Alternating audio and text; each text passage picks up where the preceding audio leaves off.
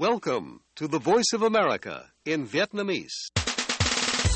Direct from Washington, the voice of America, VOA. Ban Việt ngữ Đài Tiếng Nói Hoa Kỳ VOA kính chào quý vị.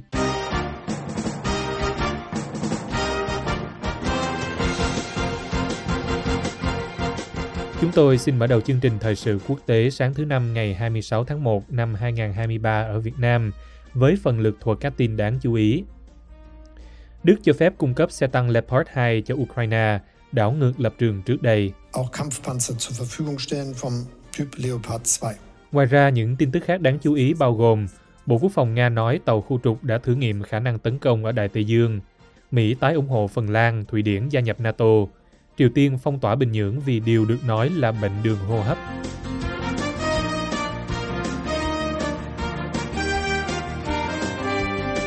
Bây giờ, mời quý vị theo dõi bản tin chi tiết của đài VOA. Hôm 25 tháng Giêng, Đức mở đường cho châu Âu gửi nhiều xe tăng tới Ukraine và Washington cũng sẵn sàng đưa ra một thông báo tương tự. Những quyết định được Kiev ca ngợi là một bước ngoặt tiềm năng trong cuộc chiến đấu của Ukraine chống quân xâm lược, còn Moscow thì lên án đó là hành động leo thang chiến tranh, theo hãng tin Reuters. Kiev trong nhiều tháng qua đã kêu gọi phương Tây cung cấp xe tăng chiến đấu chủ lực của họ cho các lực lượng Ukraine hỏa lực mạnh hơn, khả năng bảo vệ và tính động cơ cao hơn để chọc thủng các tuyến phòng thủ của quân Nga. Ông Andriy Yermak, người đứng đầu chính quyền của Tổng thống Volodymyr Zelensky, nhắc nhở các đồng minh của Kiev rằng Ukraine mong muốn có hàng trăm xe tăng. Ông nói trên trang Telegram, đây là thứ sẽ trở thành một cú đấm thực sự của nền dân chủ. Auch Kampfpanzer zur Verfügung stellen vom Typ Leopard 2. Đức nói sẽ gửi một đại đội đầu tiên gồm 14 xe tăng Leopard 2 từ kho dự trữ cho Ukraine, đồng thời chấp thuận cho các nước châu Âu khác gửi xe tăng của Đức chế tạo cho Ukraine. Mục đích tổng thể là cung cấp cho Ukraine hai tiểu đoàn xe tăng Leopard thường được bao gồm 3 hoặc 4 đại đội, mỗi đại đội có khoảng 14 xe tăng. Berlin cho biết đại đội đầu tiên sẽ đến Ukraine trong vòng 3 hoặc 4 tháng tới và sẽ cung cấp huấn luyện, đạn dược và bảo trì.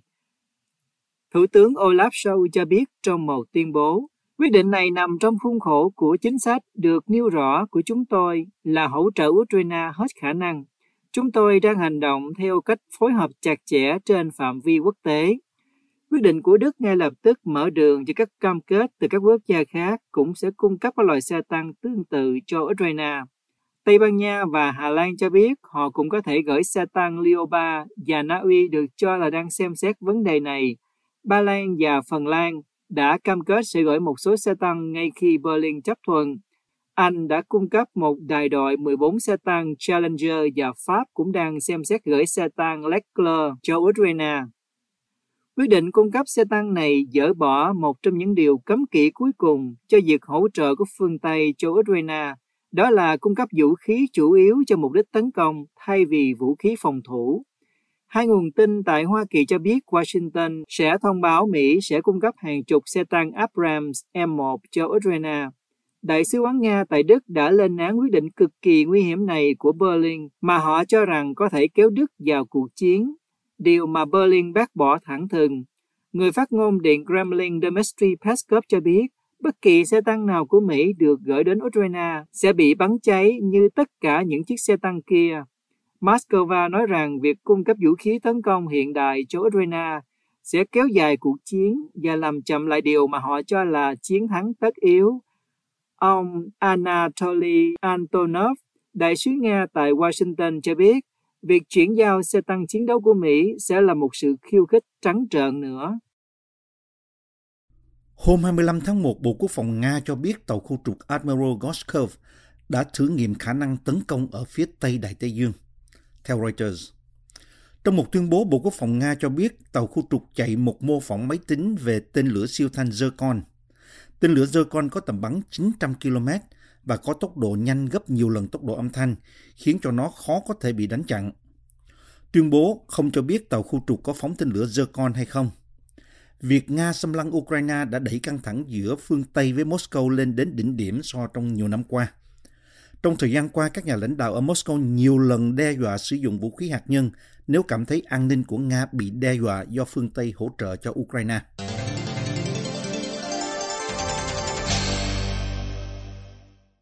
Chính quyền Biden hôm 24 tháng Giêng nhắc lại sự ủng hộ của họ đối với việc cả Phần Lan và Thụy Điển gia nhập NATO khi có cơ hội sớm nhất sau khi Helsinki cho biết cần phải tạm dừng các cuộc đàm phán ba bên với Thổ Nhĩ Kỳ về đơn gia nhập Liên minh quân sự của các nước Bắc Âu, theo hãng tin Reuters.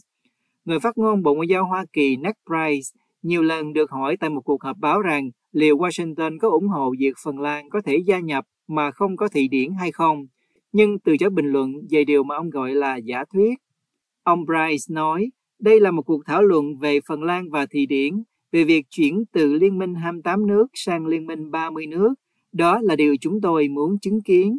Thổ Nhĩ Kỳ nói rằng Thụy Điển không nên trông đợi sự ủng hộ của đất nước ông sau một cuộc biểu tình gần Đại sứ quán Thổ Nhĩ Kỳ ở Stockholm vào cuối tuần, bao gồm cả việc đốt một bản sao của Kinh Koran. Các tài liệu được đánh dấu là mật được phát hiện tại nhà riêng của cựu Phó Tổng thống Mỹ Mike Pence ở bang Indiana vào tuần trước, và ông đã chuyển những hồ sơ mật đó cho FBI. Luật sư của ông cho biết trong các bức thư mà hãng tin Reuters xem được hôm 24 tháng 1. Luật sư Greg Jacob đã gửi một lá thư đến cơ quan lưu trữ quốc gia hôm 18 tháng 1, thông báo cho họ về các tài liệu ấy.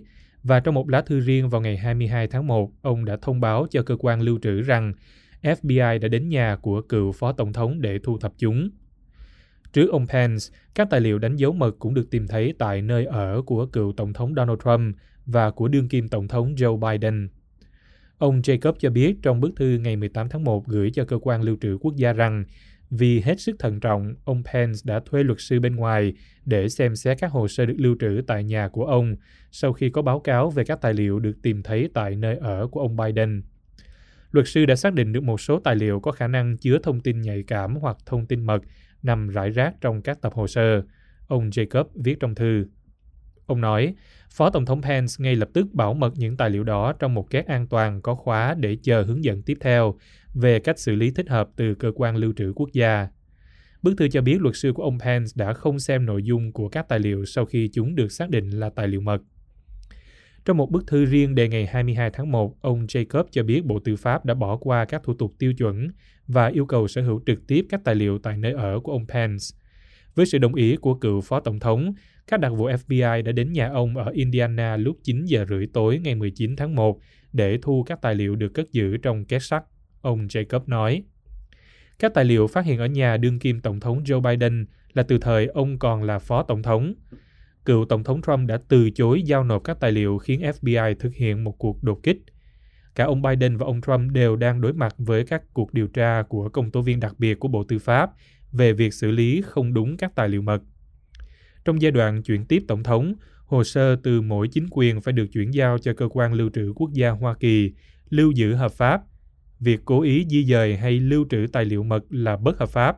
Không lưu trữ và bảo mật đúng cách các tài liệu mật có thể gây rủi ro cho an ninh quốc gia nếu nó rơi vào tay kẻ xấu. Nhà chức trách ở thủ đô Bình Nhưỡng của Triều Tiên vừa ra lệnh phong tỏa 5 ngày do sự gia tăng các ca mắc bệnh đường hô hấp không xác định. Đại sứ quán Nga và hãng tin NK News có trụ sở tại Seoul đưa tin hôm 25 tháng Giêng, trích dẫn một thông báo của chính phủ, theo hãng tin Reuters. Thông báo được Đại sứ quán Nga chia sẻ trên trang Facebook nói rằng một giai đoạn chống dịch đặc biệt đã được thiết lập và kêu gọi các phái đoàn nước ngoài không nên cho nhân viên ra bên ngoài. Lệnh này cũng kêu gọi các cá nhân đo thân nhiệt 4 lần trong một ngày và báo cáo kết quả cho bệnh viện qua điện thoại. Thông báo không đề cập đến COVID-19, mặc dù nói rằng có sự gia tăng các trường hợp mắc bệnh cúm tái phát vào mùa đông và các bệnh về đường hô hấp khác. Việc phong tỏa này được loan tin đầu tiên bởi hãng tin NK News của Hàn Quốc, chuyên theo dõi bí mật về Triều Tiên.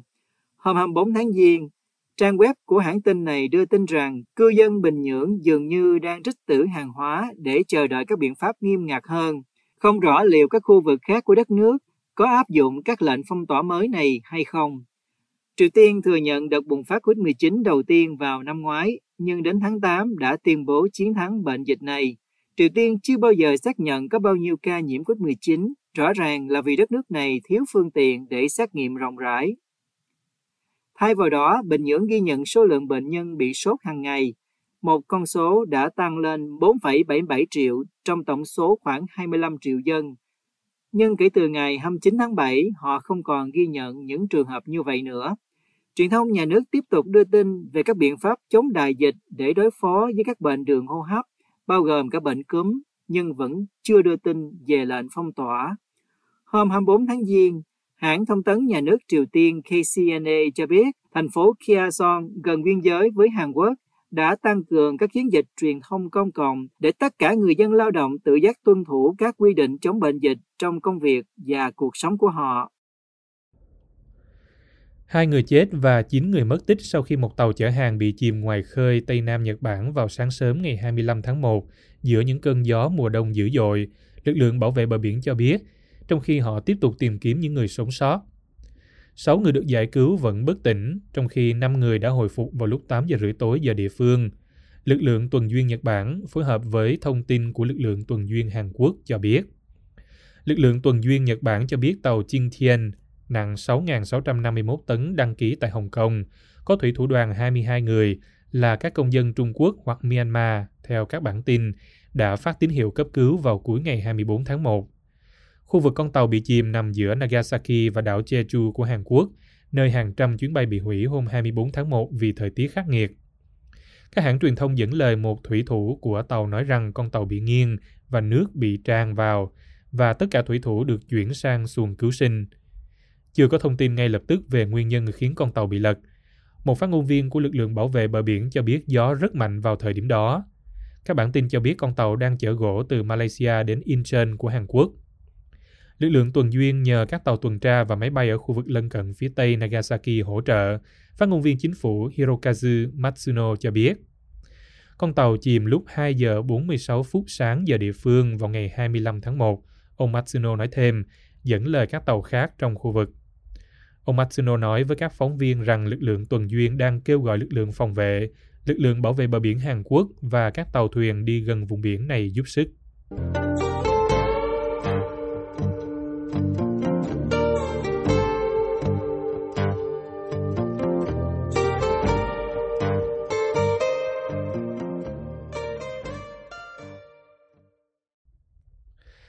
Chương trình thời sự quốc tế sáng thứ Năm ngày 26 tháng 1 năm 2023 của đài VOA xin được kết thúc tại đây. Mời quý vị theo dõi tin tức được cập nhật thường xuyên trên trang web của Ban Việt ngữ ở địa chỉ voa tiếng việt.com. Cảm ơn quý vị đã lắng nghe và xin hẹn gặp lại quý vị trong chương trình sáng mai trên podcast. Hoàng Long cùng toàn Ban Việt ngữ kính chào quý thính giả.